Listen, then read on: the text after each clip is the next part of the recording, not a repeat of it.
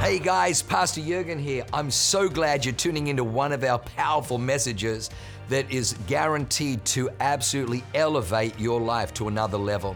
At Awaken, we only want to preach fresh, real, powerful to help you grow stronger in your walk with God, develop your faith so you can take more territory. I'm praying that God blesses you and enriches your soul as you listen to this amazing word from God. God bless you.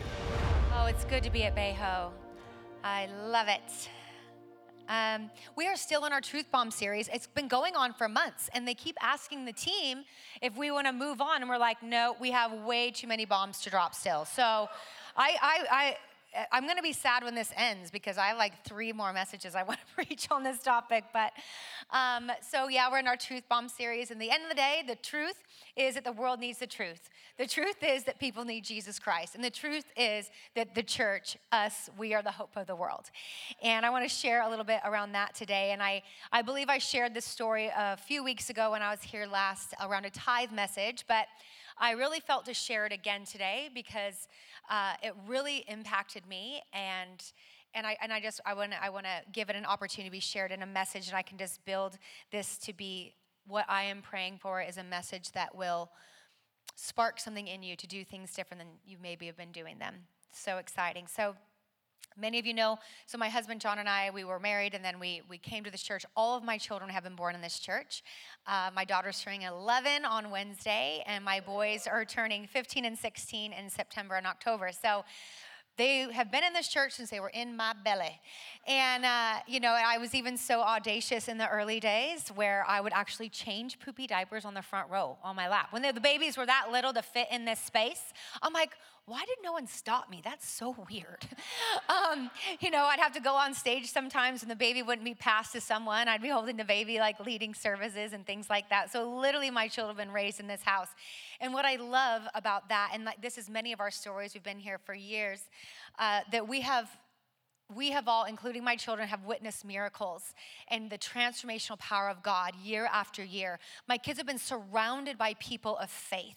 They love the church. Like there are so many testimonies that they have witnessed and miracles they have witnessed with their own eyes. Cancer tumors literally disintegrating. The pictures are up on the board like this was this week and now it's this week and it's completely gone. They have seen people set free from anxiety and depression and suicidal thoughts, from drug addiction, from hopelessness and, and bitterness and all these things. They see it every week with their own eyes. And they've even experienced their own miracles in, in their healing. They've been healed of allergies and, and blood blood issues and all these things. So, so it's amazing to be able to just that's a part of you. Like you believe god can do the impossible like the bible says because you've seen it with your own eyes. So my children have been surrounded by this. And and i just want to encourage you today maybe you're new or maybe you're here and you've been here a long time i want to encourage you that a lot of those testimonies are going to be your testimonies they're going to be your testimonies, and I can tell you why that is a true fact. Is because we are a church that actually believes in the fullness of the gospel message. You know, the gospel message where Jesus is God's will in action in the earth. He only did what the will of the Father was, and he went about healing all, preaching the gospel, and casting demons out of people. And we are actually a church that believes that God is still in the business of doing those three things. And so you're going to be set free in this house, healed in this house, transformed in this house, be saved in this house. It's incredible what the church does. You know and so it was it was no surprise because we believe in all of those things that it was a what is an ordinary sunday for us but still it's so extraordinary. I can't forget that it is so extraordinary the things that take place every time we gather together as the church. Uh, there was a, a, probably a couple months ago now ending a 12 o'clock service and there was a young lady in high school that was waiting to uh, talk with me and she wanted me to pray for her and my daughter's obviously there with me because church is about to end. And so she just started talking to me, and, and she looked affected by the world. And I don't know if I have to explain that, um, but you, she was carrying a level of darkness um, in her appearance. And she began to tell me that she, she was shaking uncontrollably, that she has so much anxiety, it dominates everything. She can't sleep. Um, and then she talked about how she had been involved with drugs but wanted to quit but didn't feel like she could, how she'd been involved in a little bit of witchcraft and things like that. And so it was like obvious to me right away that this girl needs to be set free from demonic oppression, one of the three things of the fullness of the gospel message. And so the moment I said, in the name of Jesus, that's all I said. I didn't start saying fancy things or anything like that. All I did was say the name of Jesus, and this, and this young teenage girl began to manifest the demonic spirits. And we ended up having to stop the deliverance because I wanted to like, kind of just protect her, you know, from people watching. And so we ended up um, with Pastor Teresa just going and ministering to her in one of our ministry rooms. And she was fully set free from all these demonic spirits spirits of death, self hatred, suicide, witchcraft. And we were able to meet with the family and get a care plan in order to make sure she keeps her freedom and all of that. And so, you know, so my daughter was able, she witnessed that on the Sunday. And then on the Wednesday, the same young lady had brought her friends to church who also looked like they had been tarnished by the world. She's on the front row worshiping Jesus, lifting her hands. She looks entirely different a light in her eyes, a smile on her face. She was excited. She was cheering and clapping. And she has been in church every single Sunday and every single Wednesday ever since. And she looks entirely different. She's the cutest little thing with blue hair. And I, I just, I'm so grateful for this house. And so my daughter, you know, she, um, we get in the car and she's like, Mom, that was the same girl, right? Um, from Sunday till then. And, and, I'm like, yes, like how good is God? And we're like, how good is God that He was pursuing her and He was willing to set her free from demonic spirits? And look at her. She was like, she seems so happy. I'm like, I know. Like it's so amazing that we get to be a part of people's journeys, you know. And so then she just kind of goes quiet for a minute, and then, you know, we're in the car, and she's 10, you know, and and and she said, Mom, we should get two churches in LA. I'm like, mm, okay, why? And she says, Because they seem messed up. they need help. Maybe Pastor Yergi will get another vision of having like 30 churches. Because we have a vision of 16 right now, but she's like, maybe Pastor Yergi will get another vision of having like 30 churches, or maybe a couple in every state in America. People are gonna wanna move to America because of our church. But we would just have to get people willing to move to LA and Hollywood, and I just don't know if people would be willing to do that. No offense to any LAians in the building. I don't know how LA got in her her mindset at that moment, but it was it seems like it could be just a fun sweet little comment from a 10-year-old. However, I think it's actually very profound and prophetic that my 10-year-old because she has been surrounded by an atmosphere of faith, power of God and transformation that at the age of 10 she recognizes that the church, you and I are the hope of the world. And she knows we need to go into all the world, go into every state to reach people for Jesus if we're going to turn this nation nation around for Jesus and get rid of this wickedness and darkness and bring the light and the life of Jesus Christ. The church truly is the hope of the world. But I think sometimes when we look at the state of the world, we can be overwhelmed by the level of wickedness and darkness and sin and corruption and the agendas to rob children of their identity, to, to destroy what marriage is meant to be. And all of these things, you can feel overwhelmed.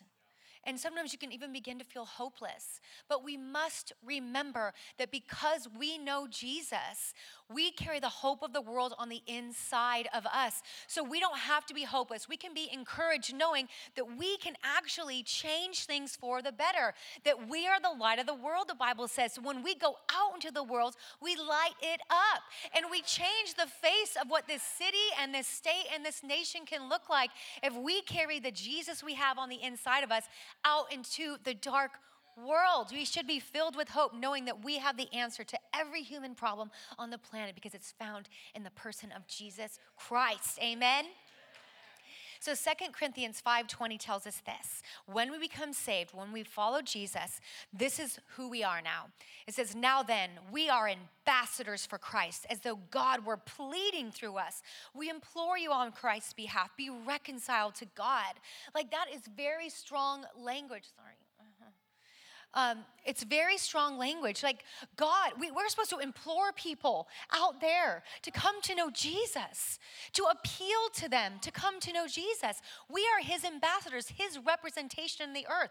You are representing Jesus Christ wherever you go, and you can either represent Him well or you can poorly represent Him.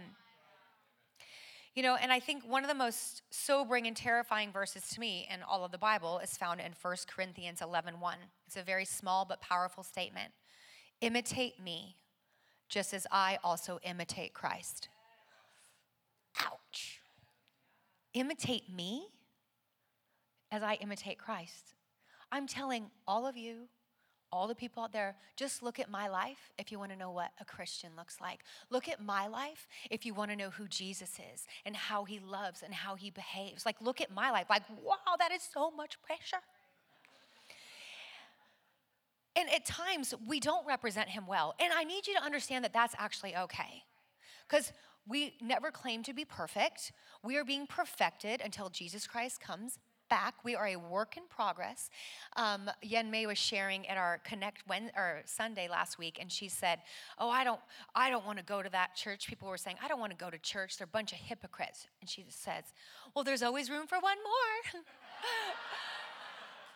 and really, like we're, it's not that we're hypocrites, not that we're trying to be hypocrites, but we're not ever going to be perfect. We're going to fail, we're going to sin, we're going to do things we, we, we regret. But that's the beauty of Christianity. There is always forgiveness. His mercies are new every morning, the Bible says. So you don't have to be perfect before you share the love of Jesus with someone. If they accuse you of being a hypocrite, say, that's the whole point. I remember I was 22 and I was a counselor aide at, at this school system. And I remember there was all these girls in my office, and I knew Jesus, but I also wasn't really like walking with him and maybe behaving the way I should be as a Christian. And so I intentionally chose to never mention anything about God or church. They would always ask me what I did on the weekend, and I would never say church because I knew I wouldn't be a good representation of Jesus Christ to them. And I didn't want to look hypocritical. But I remember the day realizing I may be messy, but they're even messier than me. And at some point, I just got to let them know that that's okay and I'm, I follow Jesus. And, and when I finally, I remember the day going, What did you do this weekend? I was like, I went to church. They're like, Oh, shut up and sit down. They're hilarious. They were this funny group of girls. They just harassed me 24 7 uh, they would always just tell me to shut up. And um, I'd be walking by their office. I'm like, how's your, like, just keep moving, keep moving, go to your desk. They were hilarious. They were actually really funny. Like, it was funny. But I remember the day I, I decided I'm going to tell them. And then, then I got the funny jokes. Oh, you little hypocrite. And that I had to explain myself. But I remember going, I have to finally tell people who I am, even though I'm still a work in progress. You know, and so, um, I just I just felt like I needed to share that with you because I think a lot of times people don't want to tell people that they're a Christian or a churchgoer or anything like that because they think they're going to be seen as a hypocrite. And again, that's not the point of Christianity. Um, but the title of my message this morning is Love and War. Love and War. So when Jesus Christ died on the cross for our sins, rose from the dead, and then ascended back into heaven, and he sent us the Holy Spirit. It was the biggest game of tag you're it of all time. It's like, tag you're it. You're now my ambassadors in the earth. It's your responsibility to fulfill in the Great Commission, which is to preach the gospel, to save, the, or to heal the sick, and to cast out demons. He's like, you're it. We're it. All of us. Did you know that? We're it. Tag, you are it. You are his ambassadors. And we have to understand that there is a battle over every human soul on the planet. There's a battle of good versus evil, life and death, heaven and hell over every single person on planet Earth. And that is why we share messages to help encourage you to go out and be ministers of reconciliation, to preach the gospel, to invite people to church, to pray for somebody, because we're literally thinking about life and death for people, an eternity in hell or an eternity in heaven. And I don't know about you, but I physically couldn't, when it was like, oh, you know, when people say like go to hell or even, oh, wait, do you know what you're saying? Do you guys realize that eternity after we die is for eternity? That I would, the most wicked person in the world, I cannot bring myself to wish that they would go to hell. I would pray that they would have a, an encounter with God even on their deathbed. Because I wouldn't, I wouldn't wish my worst enemy to spend an eternity that never ends. That's what that means. Burning and torment. Never. And that's that's why we, why we are the hope of the world. We can help save people from that eternity, separated from God and hell. There is a battle over every human soul. Revelations 12 12 says, Woe to the inhabitants of the earth and the sea, for the devil has come down to you, having great wrath, because he knows his time is short. And there is great wrath towards you because you were created in the image of God. Every single one of you were created in the image of God. And the devil hates God, which means he hates you and he has a plan to destroy your life. John 10 10, 10 says that, that the devil has come to steal, to kill, and destroy your life, but God has come to give you life and life abundantly. And so, so do we understand that there is a devil, 1 Peter 5 8, that says, Be sober, be vigilant, because your adversary, the devil, walks about like a roaring lion seeking whom he may devour. And I don't know about you, but it's getting a whole lot easier to see who the devil is devouring these days in this culture and in this climate. It's like the devil ain't even hiding anymore. He's not even hiding, he's out in the open and parading about for all to see. So I knowing this, that there is a plan over everybody's life and the devil wants to destroy it, but that God has a plan for life and life abundantly. Every single time you share the love of Christ with someone, every single time you are kind or you are loving or you instill hope or courage or invite someone to church or offer to pray for somebody, you are launching a direct attack against the enemy's plans to destroy that person's life. That's why you, we have to understand there is warfare around reaching souls. There is a battle over souls, and you are launching a direct attack against the kingdom of darkness every single time you open your mouth or show the love of Christ to somebody. So you can kind of get an understanding why that maybe you feel a little bit insecure around it or intimidated around it, or you, you have the courage to do it, and then for some reason you back down and you, you can't bring yourself to share the gospel. It's because we aren't just warring against our own insecurities, we're warring against the kingdom of darkness. But thank God we serve the kingdom of light. You know, the Bible tells us in 2 Corinthians 10 3 through 5. For though we walk in the flesh, we do not war according to the flesh. For the weapons of our warfare are not carnal, but mighty in God for pulling down strongholds and casting down arguments and every high thing that exalts itself against the knowledge of God. We have the King of Kings and the Lord of Lords on our side, and you are the light of the world, and it is our job to go light the world up and push back darkness. Amen. So today I just want to share a few things with you that I think will help us all and encourage us all to be more bold and courageous when we go out into this dark world to be the light, to share the love of Christ, to invite someone to church, to pray for someone. So, the first thing I want to share is when we approach these situations, it's going to be a whole lot easier when we realize that number one, most people are desperate and searching for the truth. We are in a world with a truth deficit, and people are desperate for the truth. They are in search of it. They just don't know it's found in a person, Jesus Christ. So, we had the privilege of, uh, my husband and I, we had dinner with beautiful Michael and Michelle Cole. And they attend our Balboa location, and they are amazing. They over they they launched and oversee all of our prime ministries, 60 plus. They have connect groups, they organize all the parties and the get-togethers and all these things. Are an incredible couple. And Michael Cole is 78 this year. And we I, I realized I don't really know a lot of Michael Cole's story. And so we were at dinner and we were asking him about, you know, his upbringing, and he said that he he did not grow up in church in a very difficult childhood. And then in his teen years and later years, he got involved with heavily in gangs. And I'm like, Michael Cole, you were a gangbanger? And he's like, I know. And and so, and you know, he's a 70 year old, this beautiful man telling me this. And I'm like, it's hard to imagine now. But um, he, he was just saying, like, he was just in a really dark place, making really bad decisions. But he and he knew he needed a way out, and he just didn't know what that was. And he said, I just began my search for something more. I knew there was something out there. I just didn't know what it was. So he began this search to change his life. He was searching, you know, for religion or a God. He didn't know. And and Michael Cole encountered someone that was in the New Age religion. which is rooted in witchcraft.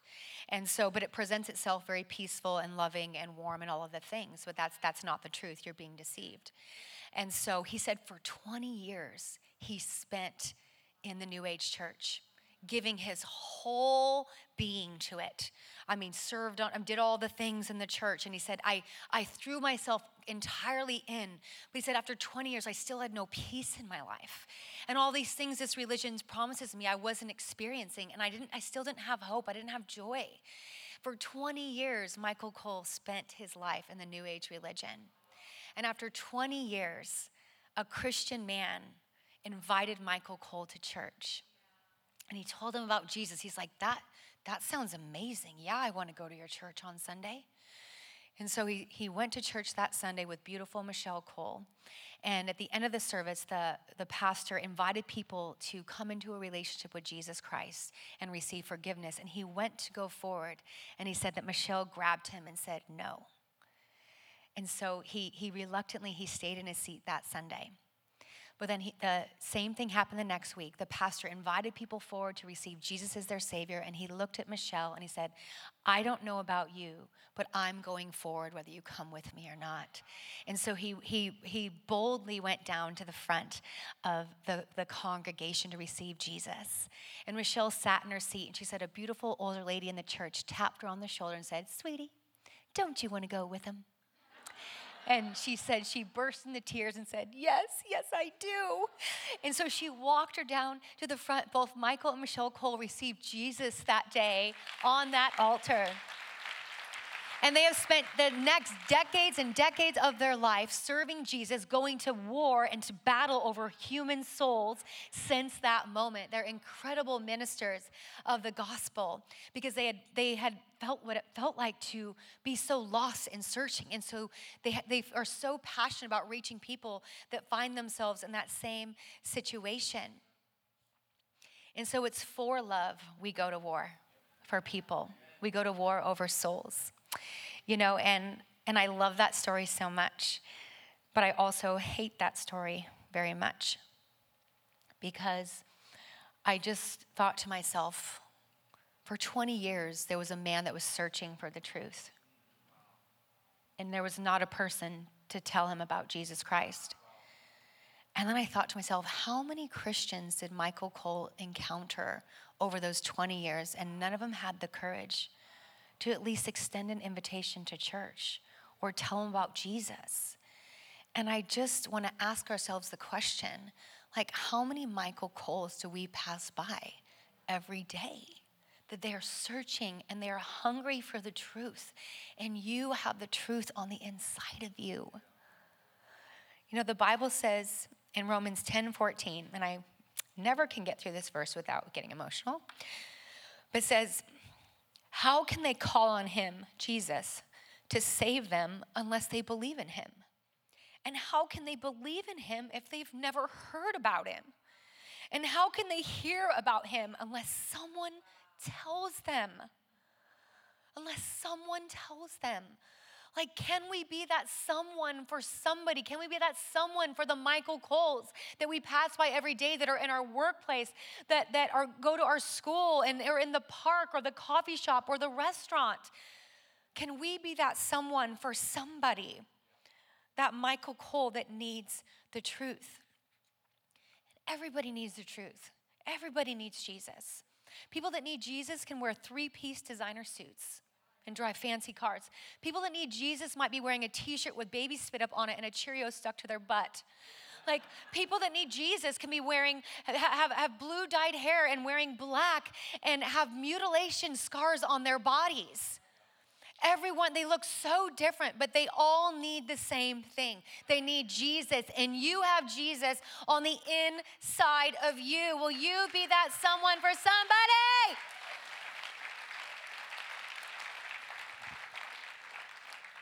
And so, knowing that the majority of people are searching for the truth, it, it should make it easier to approach these situations knowing that they're searching.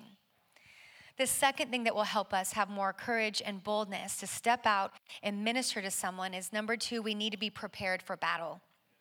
We need to be prepared for battle because, like I said, there is a war over everyone's soul, so we need to be prepared. Um, many of you, if you've been around, know that before I came into ministry, I was a deputy probation officer at the Hall of Justice, and I worked in the violent crimes unit for seven years. And in that job, you are constantly in high stress situations. And so you learn how to stay calm, you learn how to respond, not react.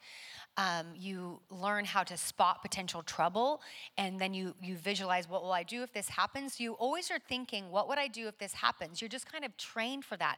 Because I had to go into maximum security prisons, interview people across a table. There was not always bars. One time I got locked in a jail cell um, for three hours because they went in lockdown because there was a fight. And I was just having to sit there with a violent criminal for three hours.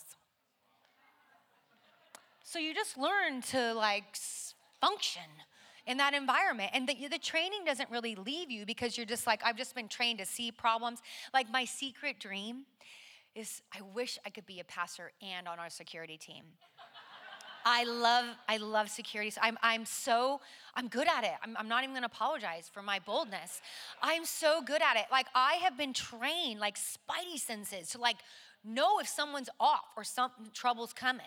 And so I'll literally like just even glance and right away I'll be like, um, tell security that the person in yellow is probably gonna cause problems. And I'm usually right. Not you, not you, not you. You're in yellow, you're lovely, and you're perfect. But I'm just saying, like, I'm usually right. Like, I sense it. And so I actually spoke at one of our last security trainings, and I was like, living my best life. I was like, I love this.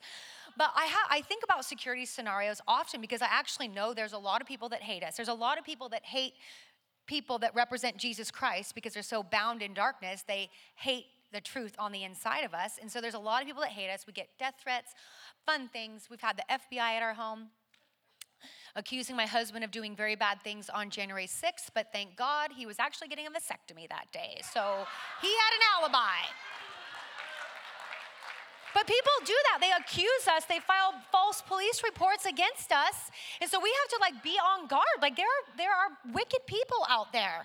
You know, and so I'm always so I have to think about security because I know we, we have enemies. We have real enemies out there. And so I've I've thought about scenarios. I visualized scenarios and what would I do in those scenarios um, if something were to ever happen. And it was a couple months ago on a Wednesday night at Balboa campus, and Pastor Jeff was preaching, so he remembers this very well. Um, you know, I was, John was home, not feeling well that night. So I was leading the service by myself up here, you know, doing my thing. And um, I was about to introduce Pastor Jeff. And so I had everyone stand to their feet. So there's a lot of movement. People are clapping and, and all that, getting excited to invite Pastor Jeff up. And then I, I just glanced down I just saw movement out of the corner of my eye. And I just look, and there's a woman standing about three feet from me. She was carrying a Bible. She was yelling at me and demanding my microphone. And so I just for a second was like, How did you get here? And then and then her counterpart was stopped on the floor. But immediately i just went to grab her. And then she stepped away from me so then i stepped again and i tried to grab her. I had full intention of pulling her towards me with such force to throw off balance and i was going to throw her down over my knee. That was what i was going to do. And and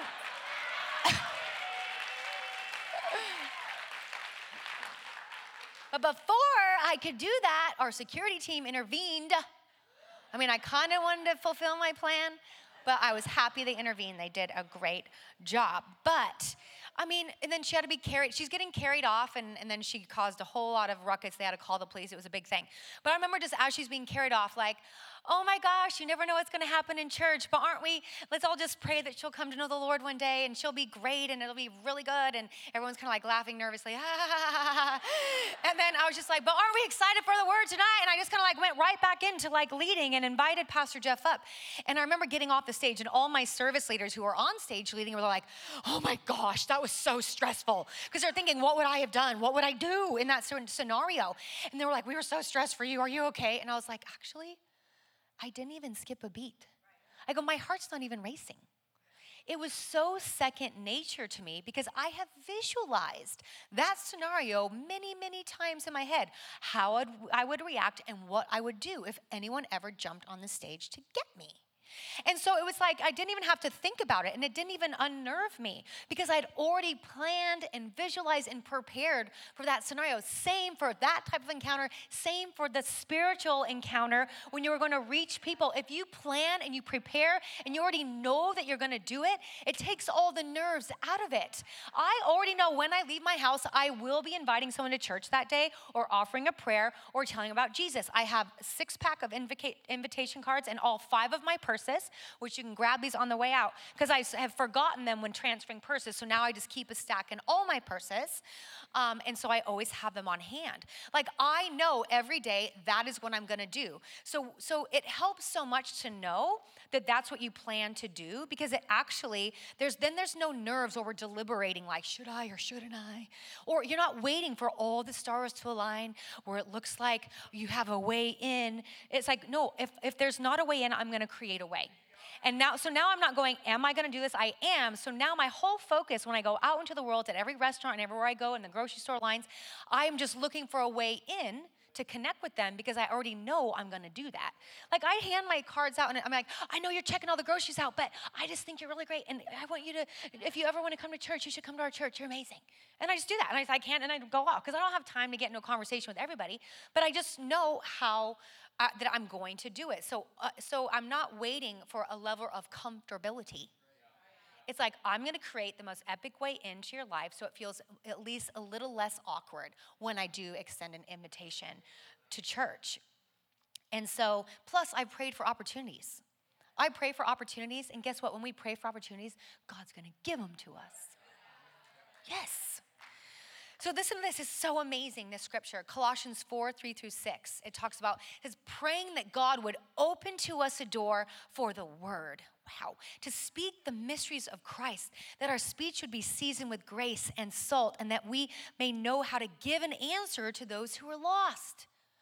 We pray for open doors to share the love of Christ with people. And then we have to trust that God's going to give us the answers or what to say when He provides those opportunities to us. It's like a different spin on Matthew 7 7 through 8, where it says, Ask and it will be given to you, seek and you will find, knock and the door will be open to you. For everyone who asks receives, and he who seeks finds, and to him who knocks it will be open. So we've asked for opportunities, and now we're going to seek a way in, and then we knock and then the doors are open to us. Do you realize that 99% of the time, this goes well?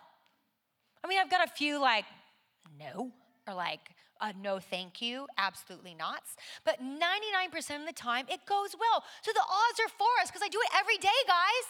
Like the odds are for you when we step out and do these things. You know, and I, there's 100% of the time, all of these opportunities that I have all start the same way. 100% of the time through a conversation. You strike up a conversation. So I talk to everybody wherever I go. My kids hate it. hate it. But then they'll like, like they like, oh, you're so embarrassing, mom. I'm like, you are not allowed to be embarrassed to me. They were going to hell and they need Jesus. I literally tell them also, I'm like, you will not be embarrassed of your mother. I am helping save their lives. I do. I have all the time. I'm like, I'm not embarrassing. Like I just constantly have to tell my kids because they just don't like that I feel the need to talk to everybody about everything. And, and it starts with a conversation, a compliment on something that they're wearing. And I, and I am genuine in it. I'm not going to tell you I like your hair if I don't like it. So I'm going to compliment you on something that I do like. Or like you're waiting in line and there's a scenario happening over here that's funny. I'm like, oh my gosh, like look at that. Give kids, like, you know, we all experience, you know, I we just, just say anything. Just start talking.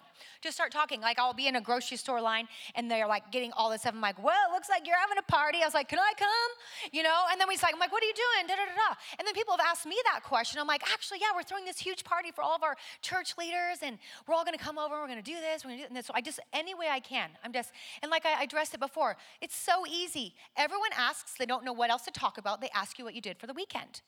Do we ever say church? The easiest in of all time church.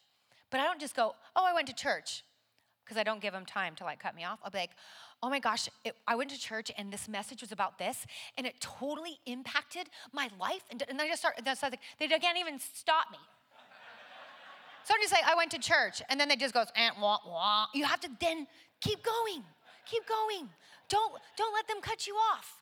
Like you just you have to start a conversation. Like I literally will be like, "Oh, um, oh, how's your day going?" There, and they'll say something like, "Oh, good," and I'm like, "You don't seem too convincing." And then I'll just say like, "Actually, is everything okay?" Like literally, you didn't convince me with that. I'm good. And then half the time, these strangers just start telling about something terrible that's going on in their life. And then I just say, Can I just pray with you? Then I give them a church card.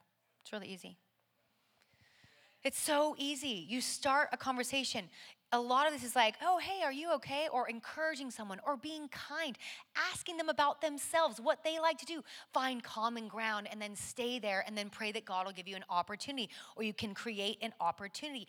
Visit the same places the Italian place by my house and the sushi place by my house. Everybody knows me. I'm the church girl, and they've all got an invitation to church. And then I go back in, I'm like, still haven't seen you in church. I'm gonna get you one day you know like and then they just laugh.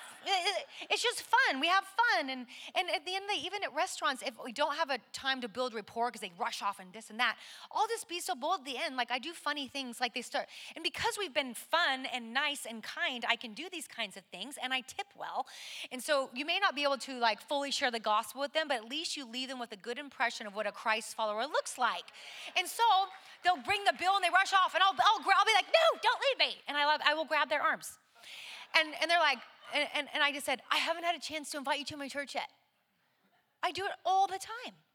Or like, hey, I know you were busy and I didn't get an opportunity to even ch- chat at all, but just I just wanted to give you this church card. If you ever are looking for an amazing community, we have so much fun together. I'd love to invite you. And I just then I have to leave because they have to leave. So it's it, we you just have to have a conversation, find common ground, and if you can't find it, you are responsible to create it because it's our mandate and our mission wherever we go. We leave our home, we are on mission as ambassadors for Jesus Christ. And so here's an example of what I did recently. So um, we, we were signing loan documents for our house. This is like a month ago. And so the gal comes in our home. She's all business. She's super sweet, but all business. Like they just keep like passing papers. I'm like, my hand's cramping, my hand's cramping. There's like so many signatures. So it's just all business. She is excellent. She is just firing off. I'm like, oh my gosh, she's about to leave. Like I can tell, like this is ending, and I had no in at all to even say anything outside of signing papers. And so as I'm signing, you know, I just go, oh, and this was all intentional. This was my plan. I said, oh, have you ever like had to go in someone's home and it's like creepy? Because I'm going, you just walked into my house. Like, what if I was a weirdo? Like, this is weird. Like, she has to go into all these strangers' houses. So I was just, I asked the question with intent. I said, oh, have you ever like been like in a weird situation where you felt like unsafe or something? She's like, Yes. Oh my gosh, this one time I had such a weird vibe. It's happened twice. She called her coworker, gave her the address, and said, If I don't call you, like, so she would vibe out. She's like, I'm gonna call you in 10 minutes and then just hang up to let you know I'm okay. Or whatever. So she was like, Yeah, I had to do that a few times because, like, if something happened to me, I wanted to know people what house I was in and blah, blah, blah. I'm like, Oh my gosh, that is so crazy. I was like, I, I used to have to experience that too because I was a, deputy probation officer and I would to go in these maximum security prisons just sitting across a desk from these criminals and I was always like nervous, like, and you get these vibes. And she's like, no way. And so I asked her if she was ever uncomfortable because then I was going to tell her I used to have to be uncomfortable as a deputy probation officer. But then I knew I was going to say, but I don't have to worry about that anymore because now my husband and I are so blessed. We get to pastor one of those amazing churches in San Diego. And she's like, no way, what church? So we started talking, and she's like, I need to come to church. She's like, I can't find a good man. She goes, everywhere. She was like, I just want a good man. Where is chivalry? Where is character anymore? She goes, I go on a dating thing, and everyone just wants to have sex with you on the first date. I'm so over it. I'm like, you should totally come to my church. We have amazing guys at our church. You know, we've been texting. So it's like, but that's how I create an opportunity. There was none. It was just da da da da da. But I'm like, God. So I pray, and then God will then, I, I seek to find that, he gives me the words to say. He helps me, and then He opens the door. But then we have to realize there are open doors everywhere we go. But then the big thing is, are we actually going to step through them? And I am guilty myself that there's been so many doors presented to me. I have seen people. One time I remember just walking past a girl downtown. She was just sitting on a, a ledge, and, and I, um, I, the Holy Spirit, did I share this story? was that the last service? last service, yes. Um, sometimes that happens to you. um, she was just sitting on this ledge and I, I walked by her and like the, the, God gave me like a kind of like a download of like something she was experiencing and walking through. But I'm like, this is because I usually don't walk up to strangers. I do it through relationship where I have a little bit of time to build rapport. I rarely just walk up to someone and like, do you know Jesus? Like I don't do that. And so I, I, um, I, I wa- God gave me a word for her, and I kept walking in my heels for three blocks downtown. I kept walking, and the Holy Spirit was like, "Are you for reals right now? You pray for opportunities. You ask for them. I just gave you one. I even gave you a vision and a prophetic word for her, and you just passed her by. I'm like, oh my gosh, oh my gosh, oh my gosh. So I'm like, so I walk back in my heels, three blocks. I'm like, I know this might seem random. I'm really not a weird person. But when I walked by you, I go, I actually passed you and I really felt convicted and I had to come back. Because as I walked by you, I felt the Lord tell me this, this, and this, and you're going through this. And she just burst into tears. And I just prayed and I just said, you need you need something in your life and it's jesus. And and then i invited her to church and she's like i live by the east campus. She's like i'll probably go to that one. So but again i don't always do that. Sometimes i keep walking. Can i tell you i am grieved every single time that i do that. And i always i'm like lord forgive me. I repent. Please lord send someone else into their life because i know you love them. And I'll always do that. But there are open doors everywhere. We just have to have the boldness and the courage to actually walk through them. And so a couple months ago, a few of us pastors were in Tennessee, Nashville, at a conference, and um, we were there for two days. And then Pastor Katie was with us, and she used to live in Nashville. So she wanted to show us everything in between sessions. So we're like going to all these different restaurants. She's like, I have to show you what a honky tonk is. I'm like, okay. You know, and then there are these places, there are like way too many people in a small, trashy, building and then there's different music on every floor that you go in. And she's like don't you love it? I'm like it's basically like a bar with loud music in three places. Okay. But she was just like fun like this is what you do. This is like the these are all like rising stars and all these things. So so we're running around running around She's like just eating it up as much as we could. Didn't get to bed till like 2 a.m the last night. Had to get up at 6 a.m for a flight so i was exhausted. But i'm like lord i'm just going to sleep on the plane. So i'm just going to live it up in nashville. Like i'm going to sleep on the plane. So I get on the plane and I start to close my eyes, and then I uh, just kind of glance because I felt like shaking, and I realized this young gal in her 20s was like shaking next to me. She was like sweating, and she was like gripping the um, seat things. And I was just like, Whoa, whoa, are you okay? And she's just like, I've never been on a plane in my life. And I'm so afraid. I, I, I keep thinking we're gonna crash. And, and I was just like, oh my gosh like and so i just start talking to her. So so i realized she was actually a christian from this little small town and she was just the sweetest thing. But over the next two hours she's just talking to me about oh how she's afraid of the water and then she had she was afraid she was going to get hurt again in soccer so she stopped playing soccer. And it was all this fear and i'm like what is going on? And then you're then i'm being presented with this level of fear.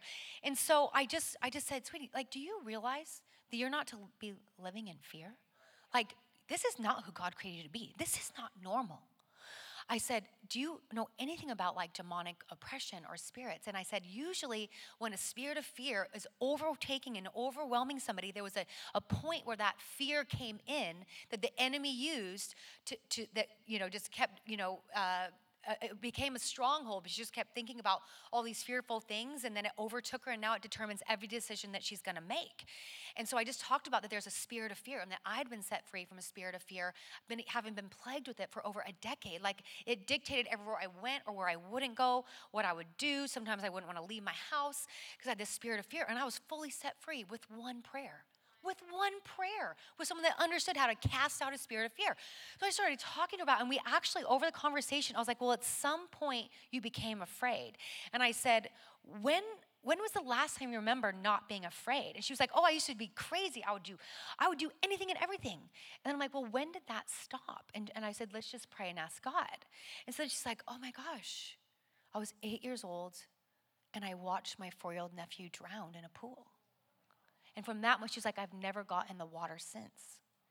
And she started, I was like, that's it.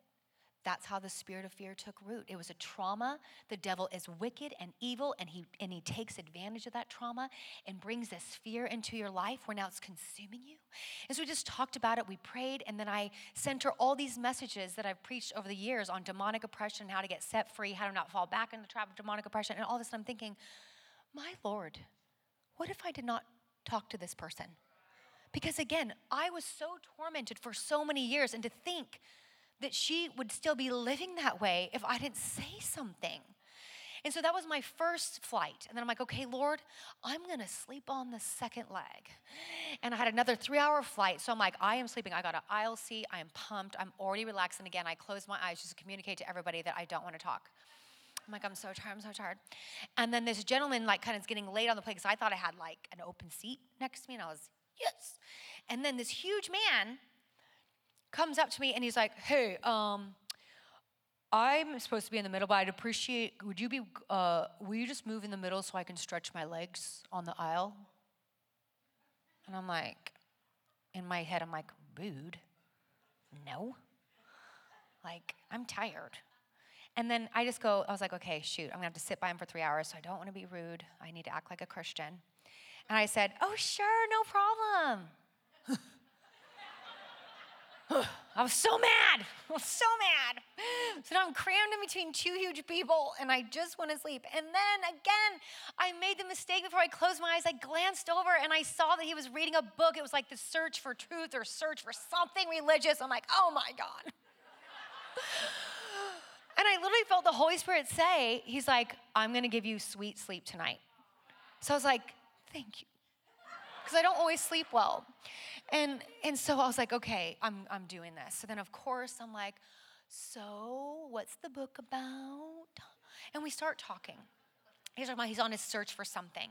He told me that he had just got out of prison a few months ago and he was carrying all this guilt and shame because he made this stupid mistake. And his three teenage kids had to fend for themselves for months while he was in prison. And they had lost so much, they lost everything financially. He carried all this dad guilt and all this stuff. And then the, the, the decision he made, they got him into jail. He just felt like a horrible person. And, um, and he was flying out to San Diego for a long weekend to take this job that was going to pay him a lot of money to try to like help recover some of the stuff that he had lost. You know, and then he starts telling me how his fiance just was murdered by her jealous ex-boyfriend. He said, It never, I'm from a small town and this stuff never happened. So it took the whole town like aback. And he said, For three days they couldn't find her body. So me and my kids and the community were scouring the forest. And on the third day we found her body. And so then he's dealing with all this anger and hatred and trauma. And I'm just like, oh my gosh. So we're just like talking and I'm ministering to him and I'm encouraging him not to hold on to the hatred and this and that because it's gonna turn him into someone he doesn't want to be. And and we just, I was just, I spoke into his life and he was talking about like how he's a loser and he's never gonna see it. I'm like, stop saying that. Stop cursing yourself. I'm like, do you know what the Bible says? And, and I just started talking to him about like these ungodly beliefs he had about himself that'll never amount to anything. And then we talked about forgiveness and all of these things. And then I was like, hey, I know you're in town for only four days, but I think you should totally visit our church. And he's like, I think I'm going to do that. So I gave him an invitation card. I was preaching here on this Sunday. He attended our Balboa location and he brought all the coworkers with him to the 8:30 service. They all they responded to the message. He emails me and he said, It was destiny that we met on that plane. That service was the most powerful thing I've ever experienced. And I'm like, Oh my gosh, again. Like, what if I didn't take that opportunity on that plane? And sometimes we have to get over ourselves, and sometimes it feels like an inconvenience. But when we know it's our calling, it's not an inconvenience. It's our mandate, it's our mission. And to think about, I'm gonna give up an opportunity to maybe spare someone from the grip of hell for my temporary comfortability and preferences in the moment, I pray to God that eternity rings so loudly in my ears that I will always set aside my preferences in those moments. Have I failed before? Absolutely I have. But can we be reminded today you have no idea what a hello or a conversation starter is going to lead to for these people that are hurting and lost in this world and need Jesus Christ. Amen. Amen. The third and final point I need us all to understand that we are all qualified to be ministers of the gospel, to be ambassadors for Jesus Christ. I said before, we don't have to be perfect, we don't have to have it all together. We're gonna make mistakes, and that's the beauty of grace. However, if you've been saved for a day or for a decade, you are qualified. You don't have to know all the things about the Bible, you never will. There'll always be things you don't understand and you're still learning and growing in. But if you know Jesus as your Savior, you won't know enough And you may not have the answers to people's questions, but all you can say is, I don't know all the answers to your questions, but all I do know is that I was once this, but now I am found. I was once sick in my body, and now I am healed. I was once addicted, and now I am set free. I was once broken and insecure, and now I'm full of confidence and, and, and, and grace. Like, it's what is your testimony? There's an amazing passage of scripture in the Bible. It's the woman at the well. Probably many of us have read that story, but it's a woman at the well, and she had um, slept with multiple men, and she had many husbands, and even the person that she was with um, in that moment in her life was not her husband, yet she was sleeping with him. And she went out to collect water at the well, and she encounters Jesus at the well. She doesn't know he's Jesus. He didn't say, Hey, I'm Jesus Christ, your Lord and Savior. He just started talking to her and, and, and just telling her things about her life. Like there was a word that he was giving this woman just in a moment, just moments. He's sharing with her something. And then the Bible says in John 4 29 through 30, she, it says, she, the Bible says she left her water jugs and ran to the city. And then it says, she goes into the city and says, Come, see a man who told me all the things that I ever did. Could this be the Christ? Like with a question. Then they went out of the city and came to Jesus. She knew nothing. She didn't even know for sure if he was the right guy. All she knew is, oh my gosh, you have something. You're speaking to me. You're loving me. You're having grace for me. And she dropped her jugs and just said, I don't even know. This is the right guy, but he could be the guy. So come and see. And the whole city went out and spent time with Jesus. She knew nothing. You're all qualified. She knew nothing. She was just impacted with an encounter with Jesus. That's all she knew. She didn't know the Bible, she didn't have the Bible, it wasn't written yet. But she impacted an entire city for Jesus because she was willing to tell people, at least come and see. At least come and see. And please do not be discouraged if you are rejected or turned down, or they won't receive an invitation, or they turn down your offer to pray with them. The Bible says in 1 Corinthians 3 6 through 7, I planted the seed in your hearts, and then Apollos watered it, but it was God who made it grow. It's not important who does the planting or who does the watering. What's important is that God makes the seed grow. You could just be another seed planted in that person's heart, and God's gonna water it, and He's gonna bring other people like this Apollos into their, into their lives, and, and God does the saving.